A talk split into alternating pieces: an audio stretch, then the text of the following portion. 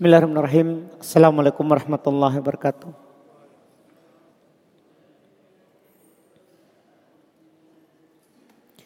Innal hamdalillah wa nasta'inuhu wa nastaghfiruh wa na'udzu billahi min shururi anfusina wa min sayyiati a'malina. May yahdihillahu fala wa may yudlil.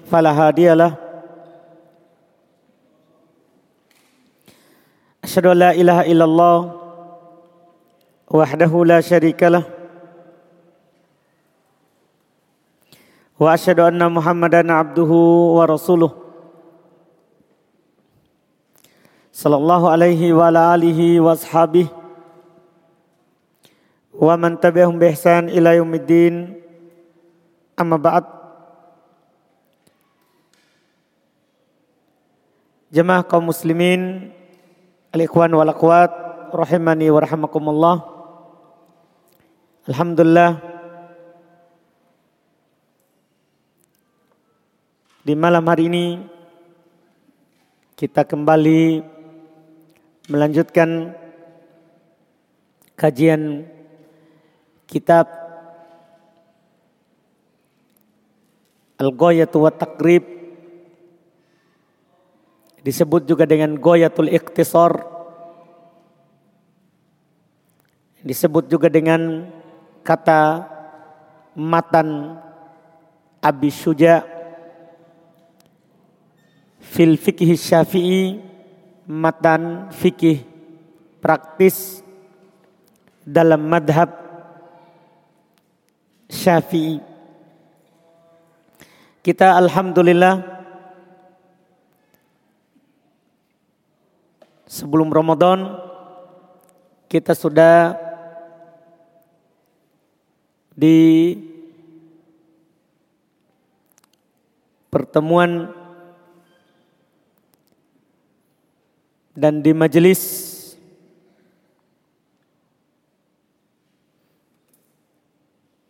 yang ke-24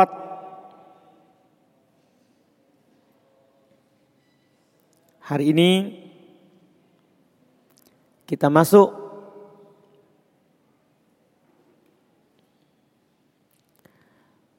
pada majelis yang ke-25.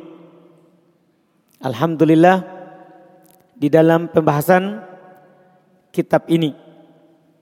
Dan kita di majelis 24 yang terakhir itu sudah masuk dalam pembahasan hayat as-salah gerakan-gerakan dalam solat yang mana belum sebutkan itu penulis Al-Qadi Abu Syuja rahimahullah hayat gerakan solat itu ada 15 kita sudah sebutkan sebagian besarnya dan pembahasan terakhir kita di pertemuan ke-24 adalah bacaan ruku dan bacaan dalam sujud. Itu pembahasan terakhir kita Alhamdulillah. Di pertemuan di malam hari ini kita melanjutkan apa yang kita telah ambil sebelumnya tentang hayatus sholah yaitu kita masuk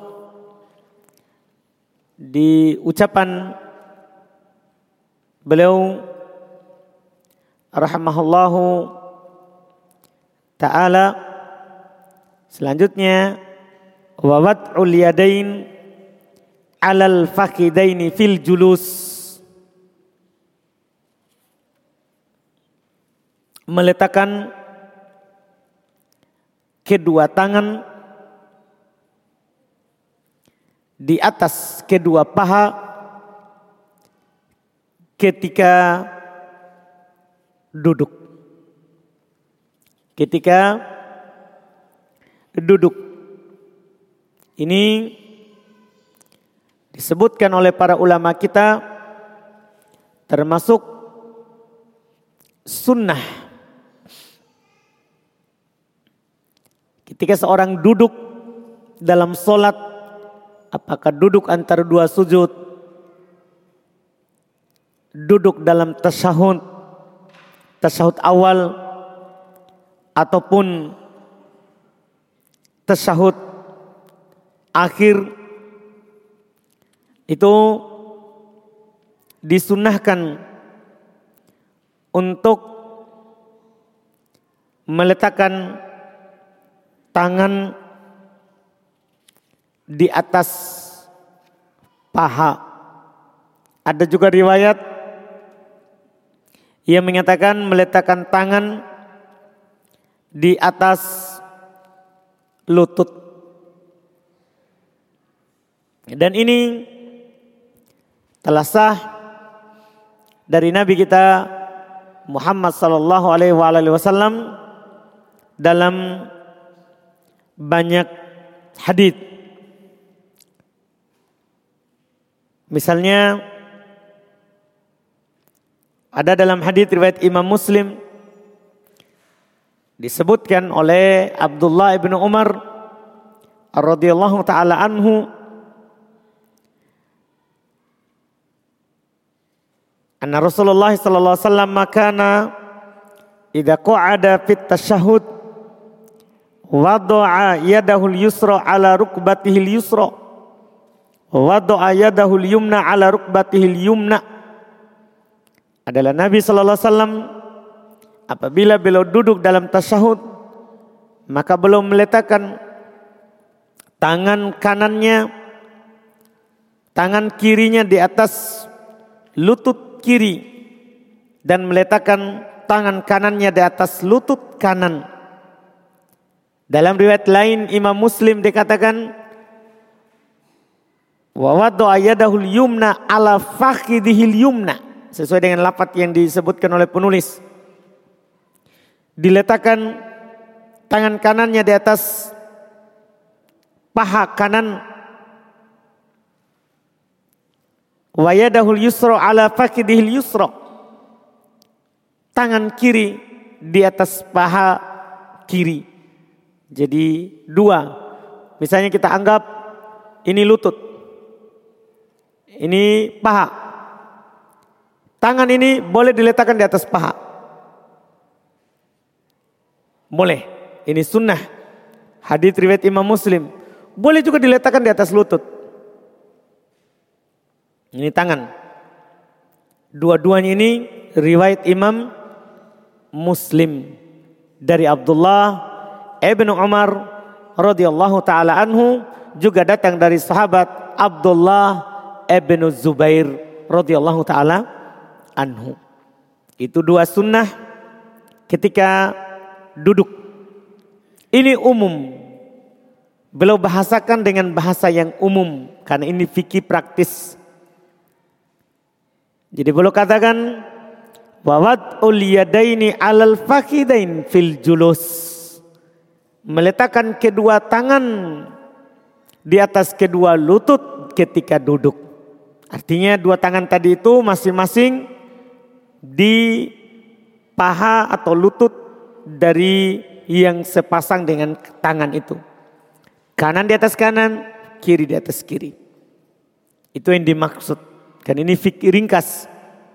Lebih jelas di hadis yang kami bacakan tadi. Lebih jelas di hadis yang kami bacakan tadi. Dan ini hukumnya adalah sunnah. Hayah keadaan seperti tadi itu hukumnya adalah sunnah di dalam solat. Di dalam solat. Kemudian beliau berkata, wa yabsutul yusra wa yaqbidul yumna illal musabbahah. Ini belum bercerita tentang jari. Tadi kan tangan dulu. Posisinya seperti itu. Sekarang belum ceritakan bagaimana jarinya. Ini jari tangan. Belum katakan wa yabsutul yusra. Yang kiri cukup dihamparkan Jari kiri dibuka. Jari kiri dibuka. Wa yaqbidul yumna. Sementara yang kanan dikobat. Ini namanya dikobat. Digenggam. Illal musabbahah. Kecuali yang jari telunjuk. Ini yang dikecualikan. Ah, ini yang disebutkan oleh penulis ini adalah salah satu kaifiat keadaan jari ketika bertasahud yang kanan. Iya. Keadaan yang belum sebutkan ini adalah berdasarkan hadis riwayat Imam Muslim dari sahabat Abdullah ibn Umar radhiyallahu taala an belum menukil bahwa Nabi sallallahu alaihi wasallam ketika bertasyahud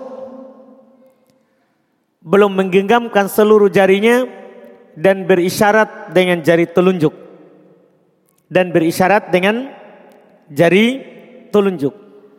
Genggam semuanya dan berisyarat dengan telunjuk.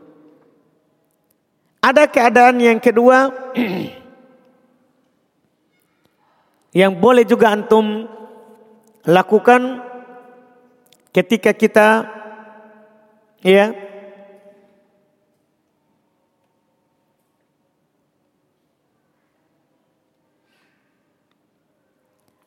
bertasahud yaitu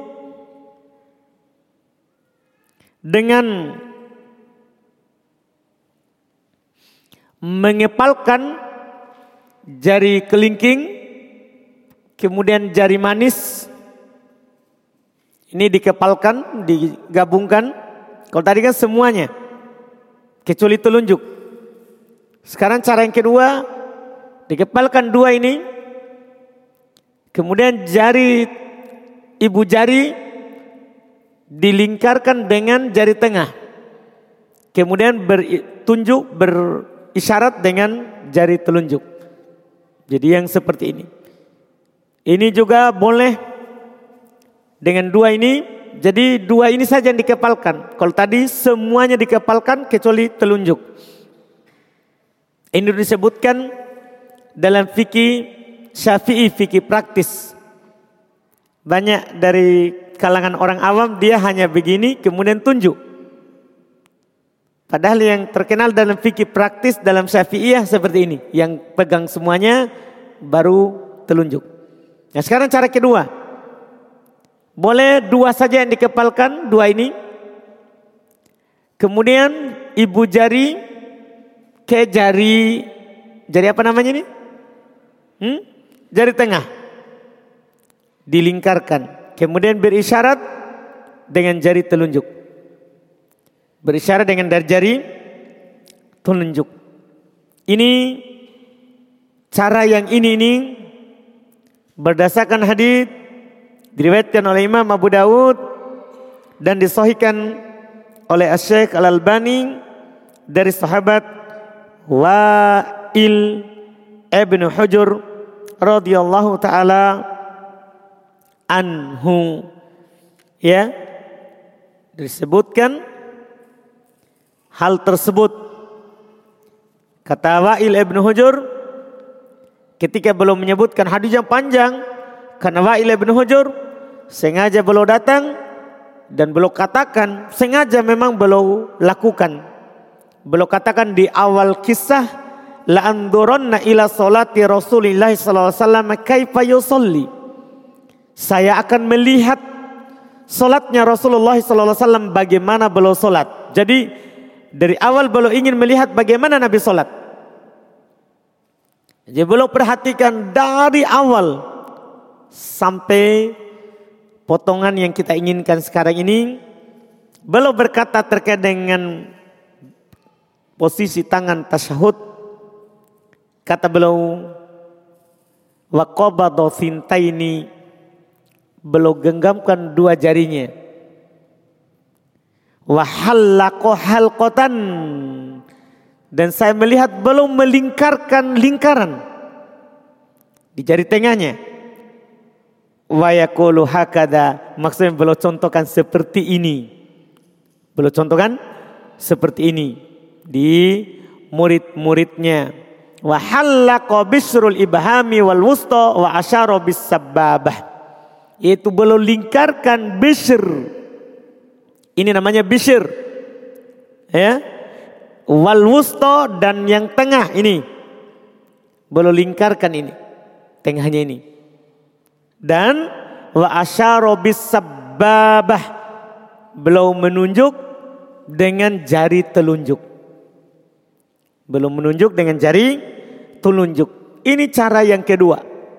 Jadi pertama tadi sudah. Kedua ini.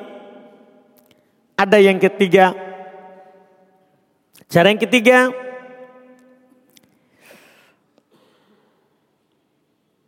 Dengan cara disebutkan oleh para ulama rahimahumullah dengan mengepalkan jari kelingking dan jari manis serta jari tengah.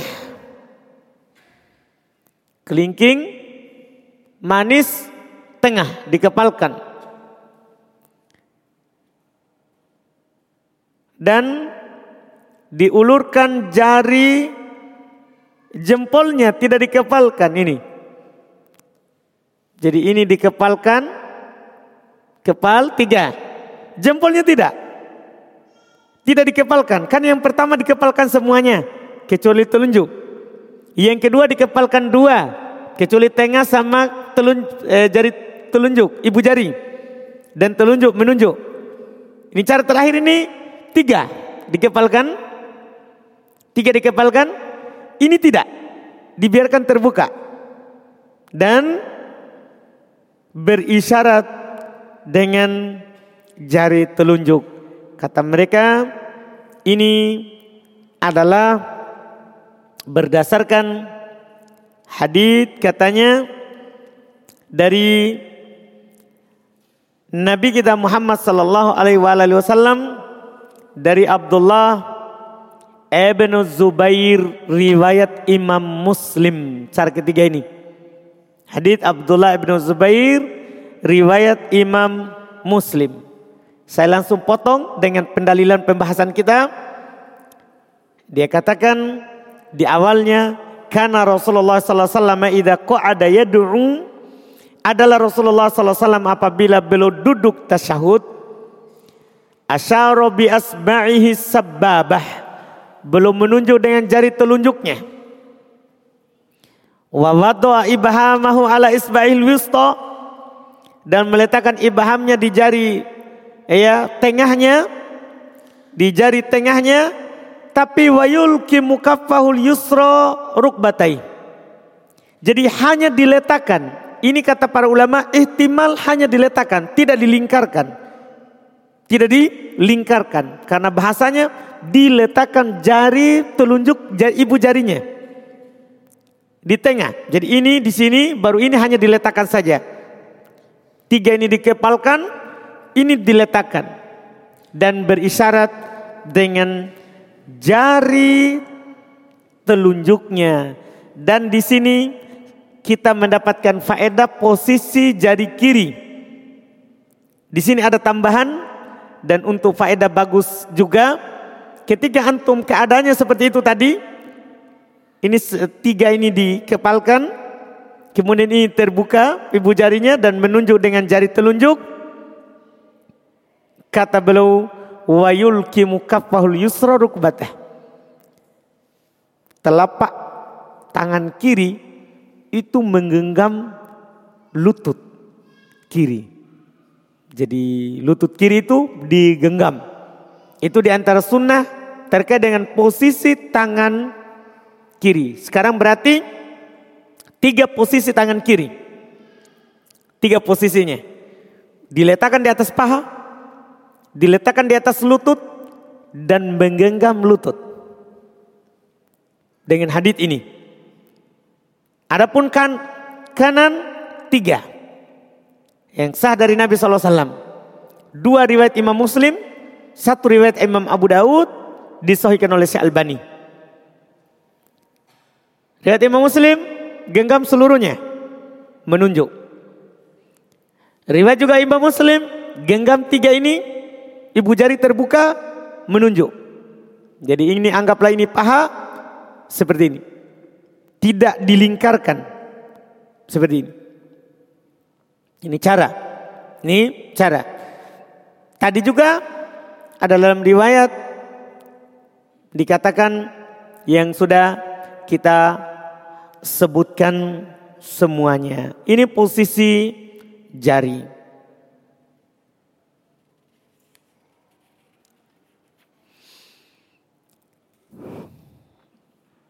Kemudian mungkin bagus juga disebutkan Penulis tidak sebutkan karena memang bukan madhab dalam syafi'iyah.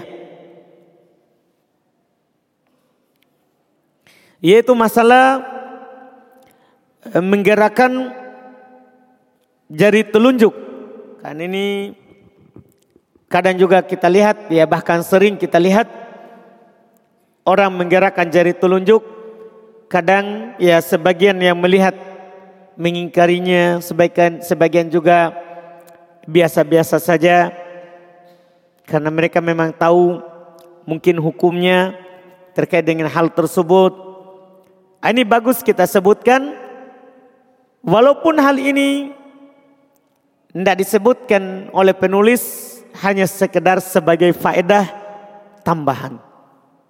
Hanya sekedar sebagai faedah tambahan supaya kalau kita jumpai orang yang menggerakkan jari kita sudah tahu apa dalil mereka pakai, siapa yang berpendapat itu penting. Itu penting. Yaitu hukum menggerakkan jari saat melakukan tasyahud awal ataupun akhir. Dalam hal ini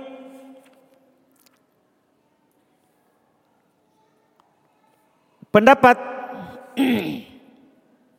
dari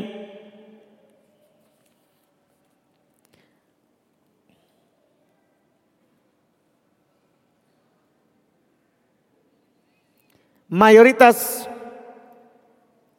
ulama rahimahumullahu taala jari itu tidak digerakkan, cukup ditunjuk saja. Jari itu tidak digerakkan, cukup ditunjuk saja, menunjuk saja. Ini pendapat mayoritas ulama madhab Syafi'iyah, Hanafiyah, Hambaliyah, bahkan sebagian Malikiyah. Mereka berdalil dengan hadis-hadis semua yang telah lewat yang kita baca tadi. Semua hadis yang kita baca terkait dengan posisi jari telunjuk itu semuanya dengan lafaz berisyarat dengan dari jari telunjuk. Tidak ada kata menggerakkan. Itu dalil dari mayoritas ulama rahimahumullah.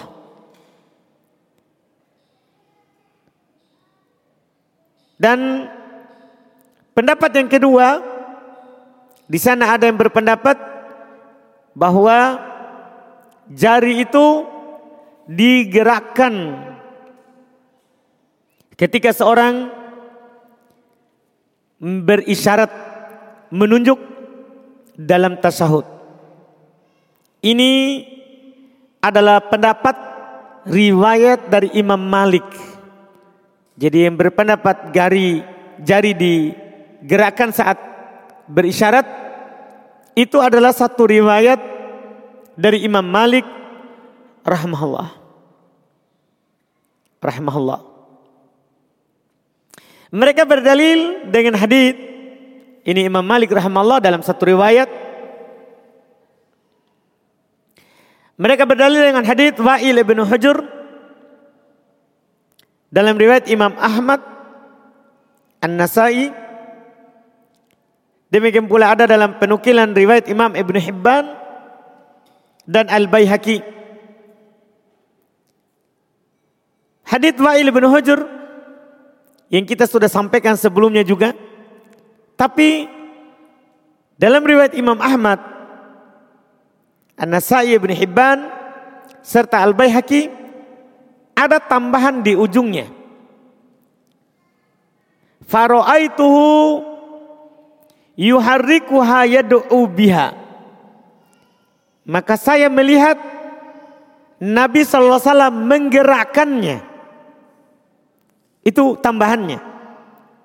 Faro'aituhu itu setelah dia sebutkan bahwa Nabi SAW meletakkan tangan kanan di atas paha kanan, tangan kiri di atas paha kiri. Jarinya belum posisikan, dia lingkarkan. Dia berisyarat dengan jari telunjuknya. Setelah itu dia katakan, Faro'aituhu yuharrikuha. Maka saya melihat Nabi menggerakkannya dan berdoa dengannya. Ini hadis yang dipakai. Hadis yang dipakai. Namun hadis ini dikritik keras oleh mayoritas ulama hadis karena ini adalah hadis yang syad, hadis yang ganjil disebabkan banyak dari rawi disebutkan oleh para ulama ada sembilan dari perawi hadis tidak ada menambahkan kata Nabi menggerakkannya. Satu-satunya rawi yang menambah ada kata menggerakkan adalah rawi yang bernama Zaidah ibnu Kudamah. Dia telah menyelisihi Syu'bah dalam riwayat Imam Ahmad sendiri.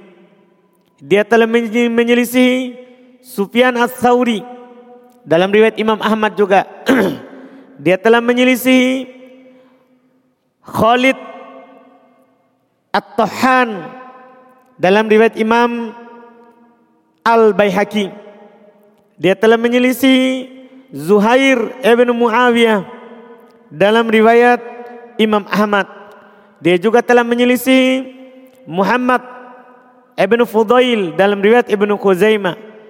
Dia telah menyelisih Eh, Sufyan ibn Uyaina dalam riwayat Imam An-Nasai dia telah menyelisih Abdul Wahid ibn Ziyad dalam riwayat Imam Ahmad. Dia telah menyelisih Salam ibn Sulaim dalam riwayat Imam Abu Dawud At-Toyalisi dia juga telah menyelisih Abdullah ibn Idris dalam riwayat Ibnu Khuzaimah. Banyak sekali rawi yang diselisih dan rawi yang diselisih adalah rawi yang lebih kuat darinya. Maka ia dianggap dalam istilah mustalah hadith ini hadith yang syad, hadith yang aneh, hadith yang ganjil. Dan hadith yang syad itu min kismit do'if masuk dalam golongan jenis hadith do'if. golongan atau jenis hadith do'if karena dia menyelisihi yang lebih kuat darinya. Dia menyelisihi yang lebih kuat darinya. Oleh karena itu, pendapat yang kuat adalah pendapat mayoritas. Jari itu tidak digerakkan. Pendapat yang kuat karena kita melihat dalil. Yang tidak menggerakkan dalilnya riwayat Muslim yang yang mayoritas itu hadisnya sahih. Sementara yang menggerakkan kita sudah tahu ada seorang seorang rawi yang bernama Zaidah ibn Qudamah. Dia menyelisih banyak rawi yang lebih kuat darinya. Dia menyelisih banyak rawi yang lebih kuat dari dia sehingga kita keluar dengan kesimpulan dalam masalah ini pendapat yang kuat adalah pendapat mayoritas ulama bahwa jari tidak digerakkan. Jaring tidak digerakkan. Ini faedah tambahan terkait dengan keadaan jari dalam tasyahud.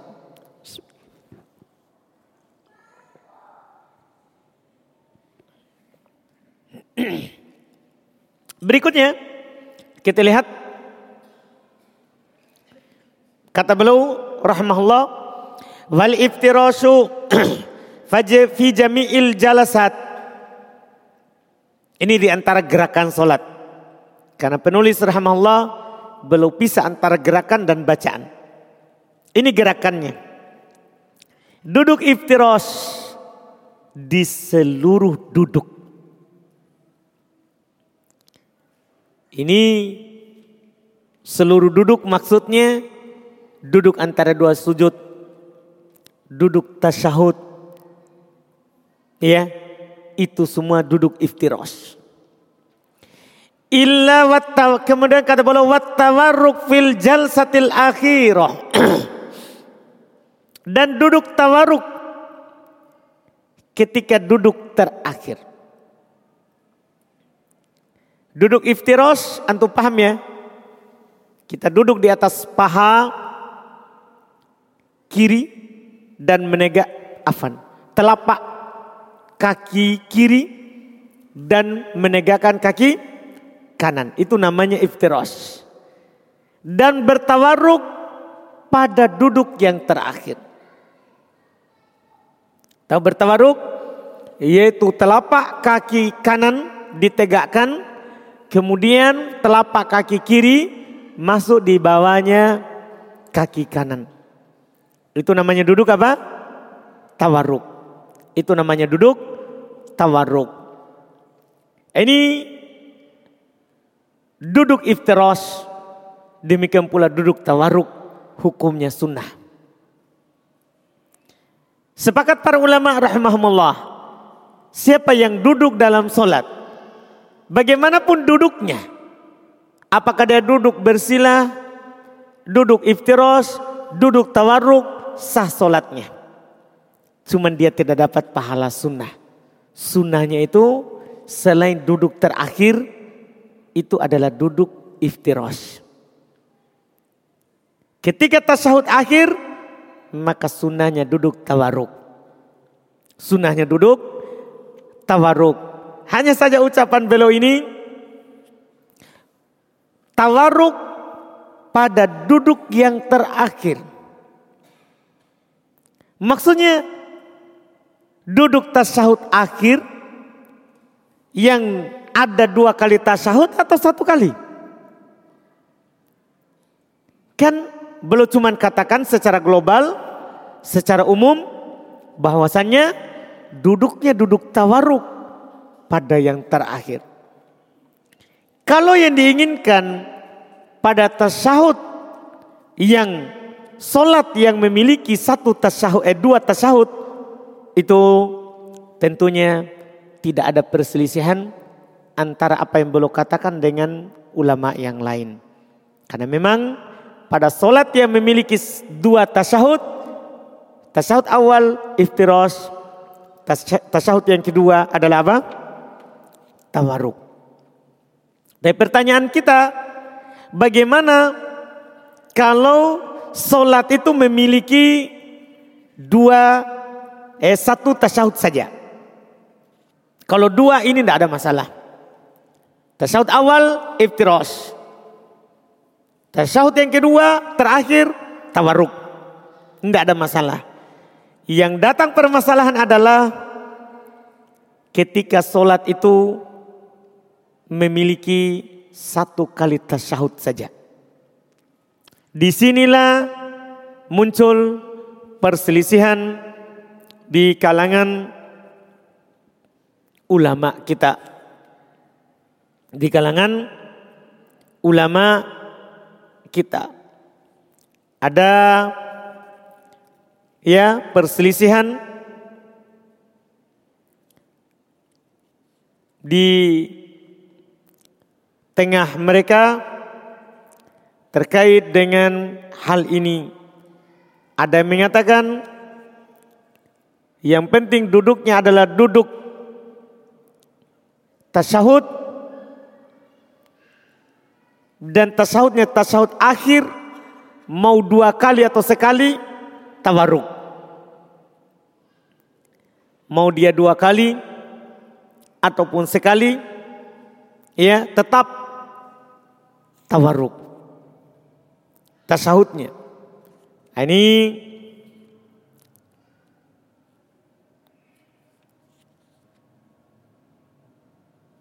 pendapat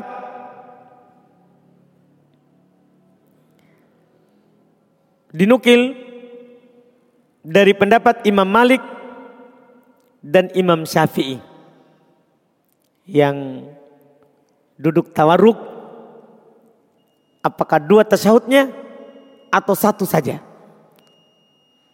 yang penting duduk terakhir cara duduknya adalah duduk tawaruk tidak dibedakan antara solat yang memiliki dua tasyahud dengan solat yang memiliki satu tasyahud. Dia duduknya adalah duduk tawarruk. Ini pendapat saya ulangi dari Imam Syafi'i demikian pula Imam Malik. Sementara mayoritas ulama fikih mereka membedakan. Kalau dua tasahudnya dibedakan. Pertama iftiras, kedua tawarruk. Tapi kalau satu tasahudnya iftiras. Ini pendapat jumhur atau yang dikenal dengan terjemahan kita mayoritas ulama ini pendapat Imam Ahmad bahkan juga pendapat sebagian ulama Syafi'iyah. Jadi jangan anggap juga kalau tidak tawaruk berarti bukan madhab syafi'iyah. Anda sebagian syafi'iyah juga berpendapat iftiros. Juga berpendapat iftiros. Sekarang tinggal kita mencari tahu apa dalilnya. Kenapa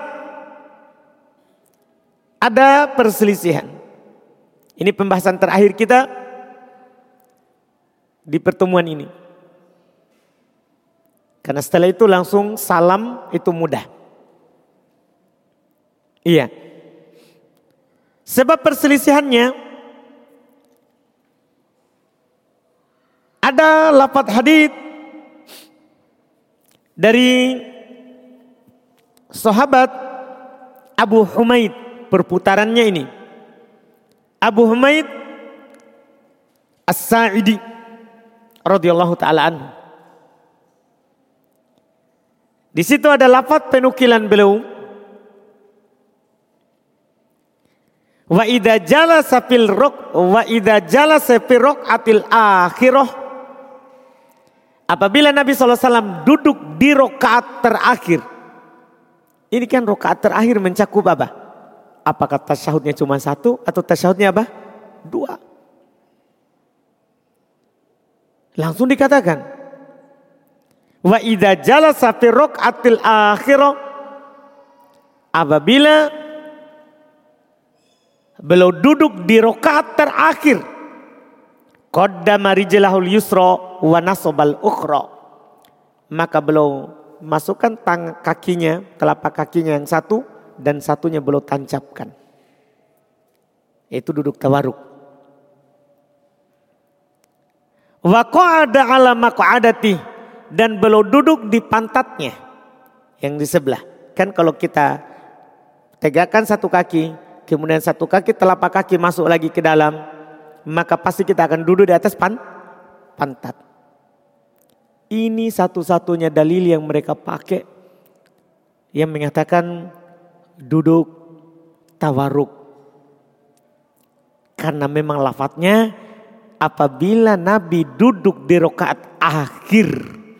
Ini kan mencakup satu kali tasyahud atau dua kali tasyahud. Ini dalilnya.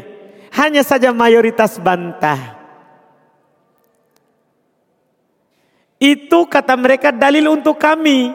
Bukan dalil untuk yang mengatakan dibedakan. Kenapa? Coba kita baca hadis Abu Humaid. Saya bacakan antum dari awal. supaya antum paham ini sebenarnya kata mereka salah pendalilan.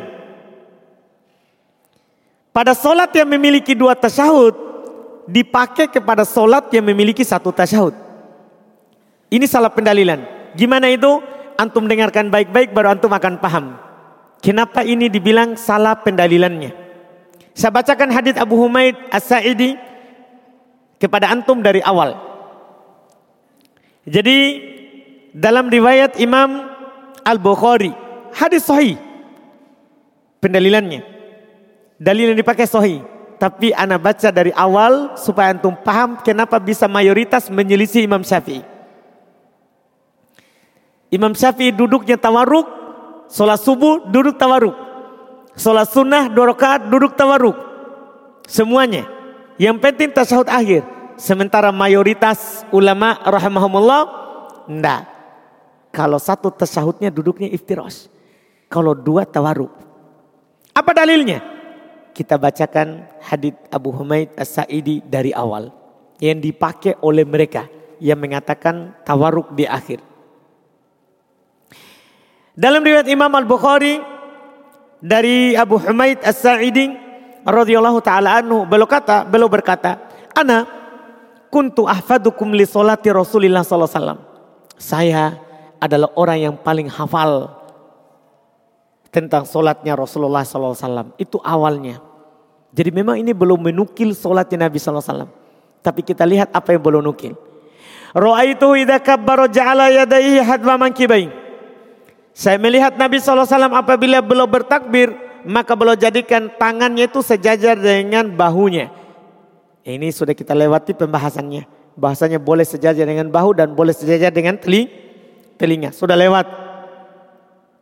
Wa idza raka'a amkana yadaihi min rukbatai. Apabila beliau ruku, maka belum mengokohkan telapak tangannya ini kepada kedua lututnya. Ini posisi telapak tangan ketika ruku. Kemudian belum meluruskan punggungnya. Dan otomatis seperti anak katakan di majelis sebelumnya.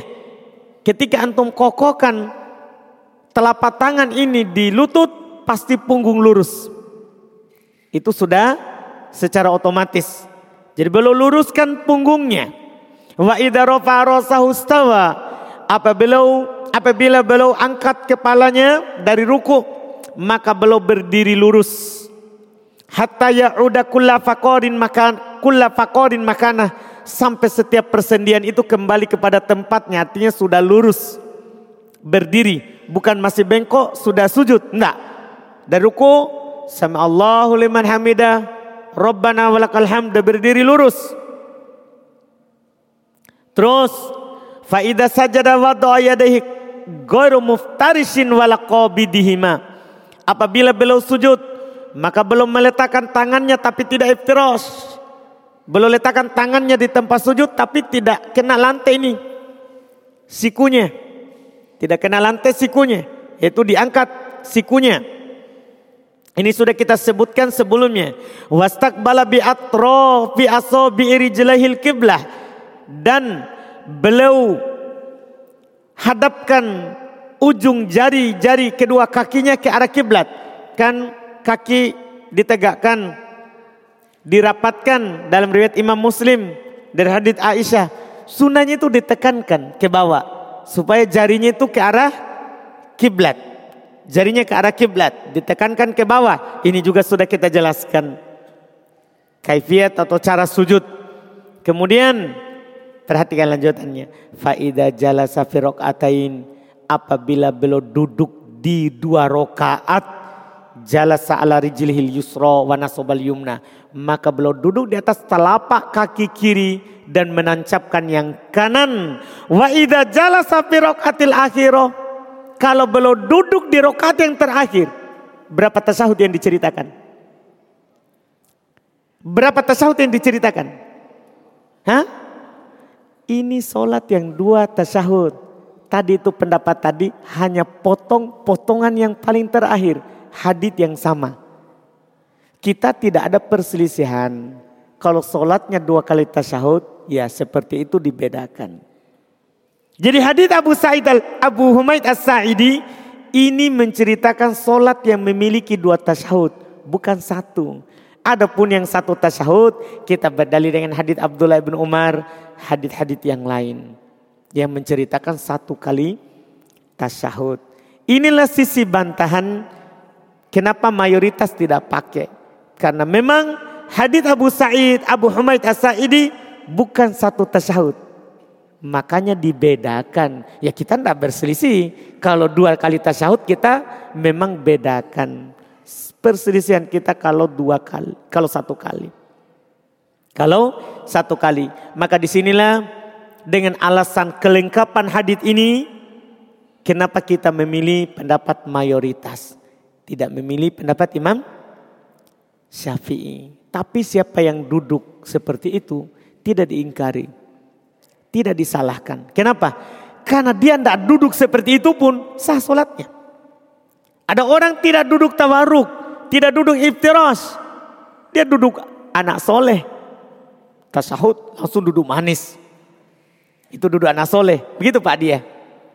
Duduk anak soleh. Duduk gimana? Duduk bersila tahu ya? Seperti ini antum duduk. Duduk seperti ini terus antum berisyarat bertasahud sah. Makanya tidak perlu antum ingkari. Tidak perlu antum ingkari. Ini cukup kita membahas apa yang kuat, kenapa bisa kuat, kenapa bisa tidak kuat. Itu sisi pembahasan dari fikih terkait dengan duduk. Wat taslim asaniyah. Penutupnya beliau katakan salam yang kedua. Karena salam yang pertama sudah kita bahas sebelumnya hukumnya rukun solat. Belum sah solat kalau orang tidak salam yang pertama. Tapi kalau salam yang kedua sunnah. Ini kan golongan dikelompokkan hal-hal yang sunnah. Salam yang kedua hukumnya adalah sunnah. Ini sudah selesai. Berikutnya lagi masih ada pembahasan solat. Kita akhirkan di pertemuan Senin yang akan datang. Kita adan dulu baru kita masuk di tanya jawab sedikit. Bismillah. Sini kita lihat pertanyaan.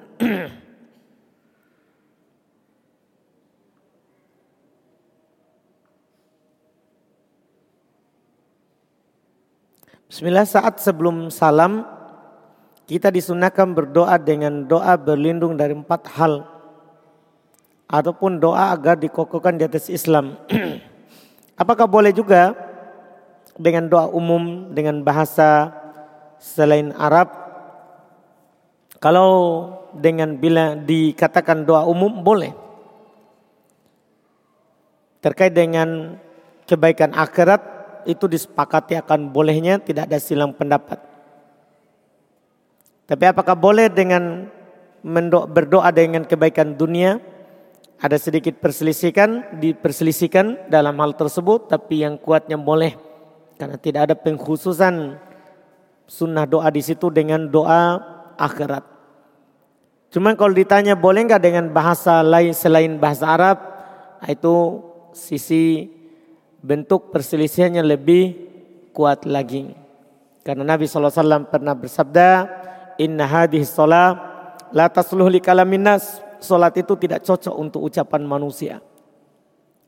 Tidak cocok untuk ucapan manusia. Kalau kita hindarkan diri dari doa dengan bahasa Indonesia, itu lebih baik. Itu lebih baik. Nanti kita berdoa saja dengan doa yang kita hafal dari bahasa Arab, Adapun ingin meminta dengan permintaan yang kita tidak tahu bahasa Arabnya, maka kita minta di selain waktu itu. Karena masih banyak waktu mustajabah. Bukan hanya sebelum salam. Bukan hanya sebelum salam. Ada di antara adan dan iqomat. Doa mustajabah. Ada di sepertiga malam terakhir. Ada di sore hari-hari Jumat. Kan macam-macam waktu daripada waktu istajabah. Jangan kita paksakan masukkan diri kita dalam hal yang diperselisihkan. Dalam hal yang diperselisihkan. Apa hukum membuka telapak tangan saat salam saat salam dalam solat? Hukumnya adalah tidak dituntunkan. Hukum membuka telapak tangan saat salam dalam solat adalah tidak disyariatkan, tidak disyariatkan. Bahkan datang larangan dari Nabi kita Muhammad sallallahu alaihi wasallam terkait dengan hal tersebut. Ada hadis riwayat Imam Muslim rahmahullahu taala dari sahabat Jabir ibnu Samurah. Ini yang harus diperhatikan karena banyak memang orang di sana salam ke kanan buka kanan, salam ke kiri ada yang buka ada yang tidak. Kenapa kanan dibuka? Katanya membuka pintu surga. Kiri tidak dibuka karena menutup pintu neraka. Hmm. Iya. Jadi apa sebenarnya hal tersebut disyariatkan atau tidak itu hanya ngaji sufi saja, ngaji khurafat. Telah datang larangannya bahkan dari Nabi kita Muhammad SAW. Dalam hadis riwayat Imam Muslim dari Jabir bin Samurah. Beliau berkata kunna idza sallaina ma'a Rasulillah sallallahu alaihi wasallam kami apabila kami solat bersama Rasulullah SAW kami berkata Assalamualaikum warahmatullah. Assalamualaikum warahmatullah. Wa asyara biyadihi ilal janibain. Dia isyaratkan dengan tangannya kedua sisi. Dulu dulu kami seperti itu. Kiri ke kiri kanan ke kanan. Diisyaratkan dengan tangannya dua sisi faqala Rasulullah maka Rasulullah SAW bersabda alamatu mi alamatu mi'una bi aidikum ka'annaha adnabu khayli syums innama yakfi ahadakum ayyadu ayyadahu ala fakidihi thumma yusallim ala akihi man ala yaminihi wa shimalihi. Kata Nabi SAW, ini hadis hendaknya ditahu oleh orang-orang yang membuka tangannya.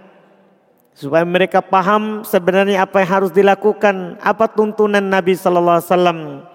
Kata Nabi SAW, berdasarkan apa kalian menggerakkan tangan-tangan kalian seakan-akan itu adalah ekor kuda yang tidak bisa berhenti. Cukup bagi kalian untuk meletakkan tangan kalian pada paha kalian. Cukup letakkan tangan pada paha kalian. Kemudian kalian mengucapkan salam kepada saudaranya sebelah kanan dan sebelah kiri. Cukup diletakkan, tidak perlu digoyang-goyangkan. Iya, pintu surga tidak dibuka dengan tangan kanan. Pintu neraka tidak ditutup dengan telapak tangan kiri, tapi dengan amalan. Bukan dengan tangan, dengan amalan. Itu hanya ngaji khurafat saja. Iya, ngaji khurafat saja. Betapa banyak hadis-hadis palsu yang dibuat dalam hal ini dalam sholat, dalam wudhu sangat banyak. Sangat banyak. Hal itu dihindari, tidak dituntunkan. Cukup kata Nabi SAW itu yang sudah cukup bagi kita.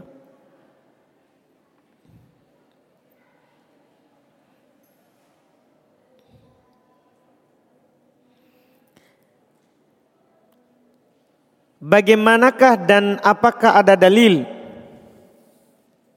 yang menjelaskan posisi kepala di saat tasyahud akhir? Seperti ada yang memiringkan kepala yang menegakkan ada juga yang menegakkan. Tidak ada tuntunan dalam hal tersebut terkait dengan posisi kepala. Itu yang miring mungkin karena miring posisinya dan tidak ada disinggung masalah kepala masalah kepala itu disinggung ketika ruku.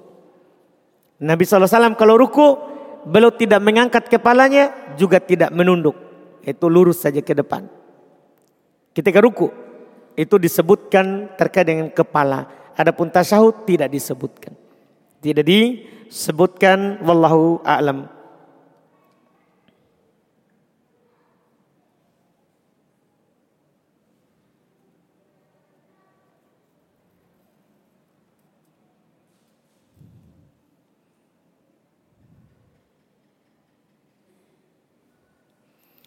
Bagaimana cara menasihati suami yang setiap sudah sholat subuh bukannya ngaji tambah dikir malah tidur duduk di kursi sambil dengar ceramah.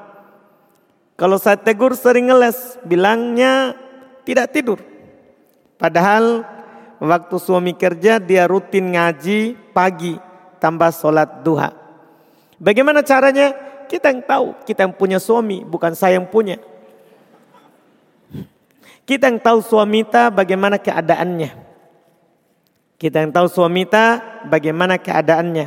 Kita hanya bisa doakan semoga suami kita di istiqomah di atas kebaikan. Semoga suami kita istiqomah di atas kebaikan. Kalau cara menasehatinya kita yang tahu. Karena masing-masing suami istri itu beda-beda mereka menyelesaikan masalahnya. Bahkan ada saya dapat kasus seorang pasangan dia selesaikan masalahnya di ranjang. Tidak diran kalau tidak diranjang tidak bicara. Itu masalah orang dewasa. Iya. Jadi artinya apa? Banyak kasus suami istri itu mereka bisa selesaikan, mereka yang tahu masalahnya.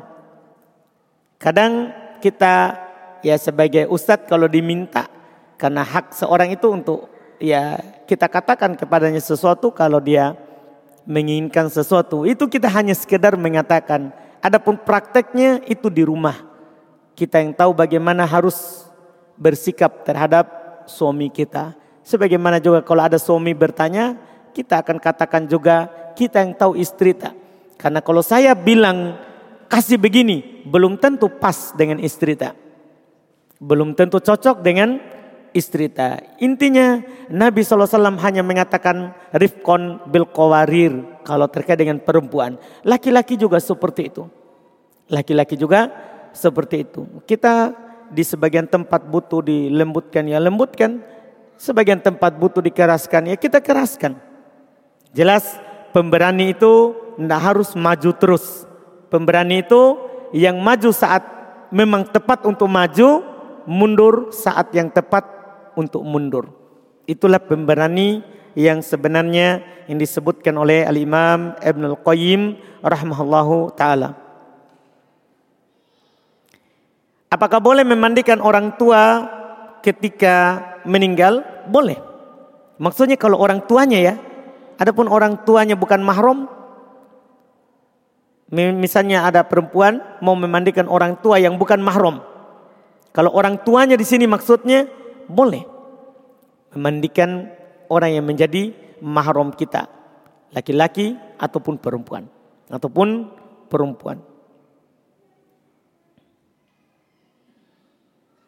Apa boleh mentalkin mengucapkan la ma'budu bihaqqin illallah. Enggak. Ya itu makna la ilaha illallah. Bukan kalimat la ilaha illallah. Yang dituntunkan oleh Nabi SAW. Lakinu mautakum bila ilaha illallah. Talkinkan orang yang meninggal di antara kalian. Orang yang akan meninggal di antara kalian dengan la ilaha illallah. Maknanya tadi yang disebutkan. Maknanya tadi yang disebutkan.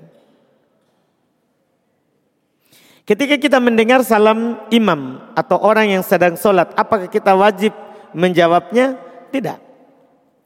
Tidak wajib menjawabnya. Karena yang wajib menjawab itu ya kalau dia salam kepada kita. Ini dia salam karena sholat. Dia salam karena selesai dari sholatnya.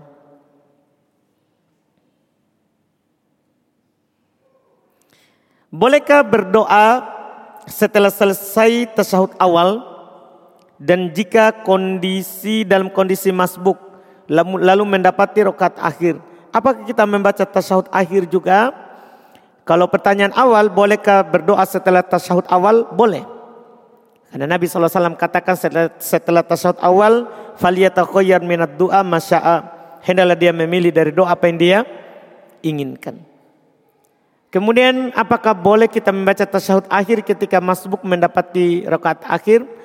eh, hal tersebut kita anggap diri kita apa? Solat yang kita dapati ini solat terakhir, rokat terakhir atau rokat awal hitungan untuk kita. Kemudian nanti kita kodok atau kita sempurnakan. Dan pendapat yang tepat adalah ketika kita berdiri kita sempurnakan. Berarti ini dianggap awal. Kita tidak tasahud akhir. Kita tidak baca tasahud akhir. Walaupun di sana ada juga yang berpendapat itu dianggap akhir untuk kita dan nanti kodok bukan menyempurnakan. Tapi yang tepatnya kita adalah menyempurnakan bukan kodok. Menyempurnakan bukan kodok. Karena lafad haditnya wa mafatakum fa'atimmu. Apa yang luput sempurnakan. Apa yang luput sempurnakan. Ini pertanyaan berikutnya, pertanyaan terakhir.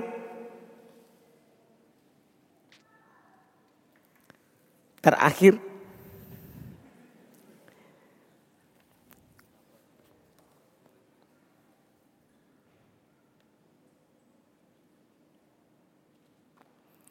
Apakah ada perbedaan letak telapak tangan pada tasahud awal dan tasahud akhir? Misalnya di atas paha pada tasahud akhir dan di ujung lutut pada tasahud awal. Tidak ada dalam hal tersebut.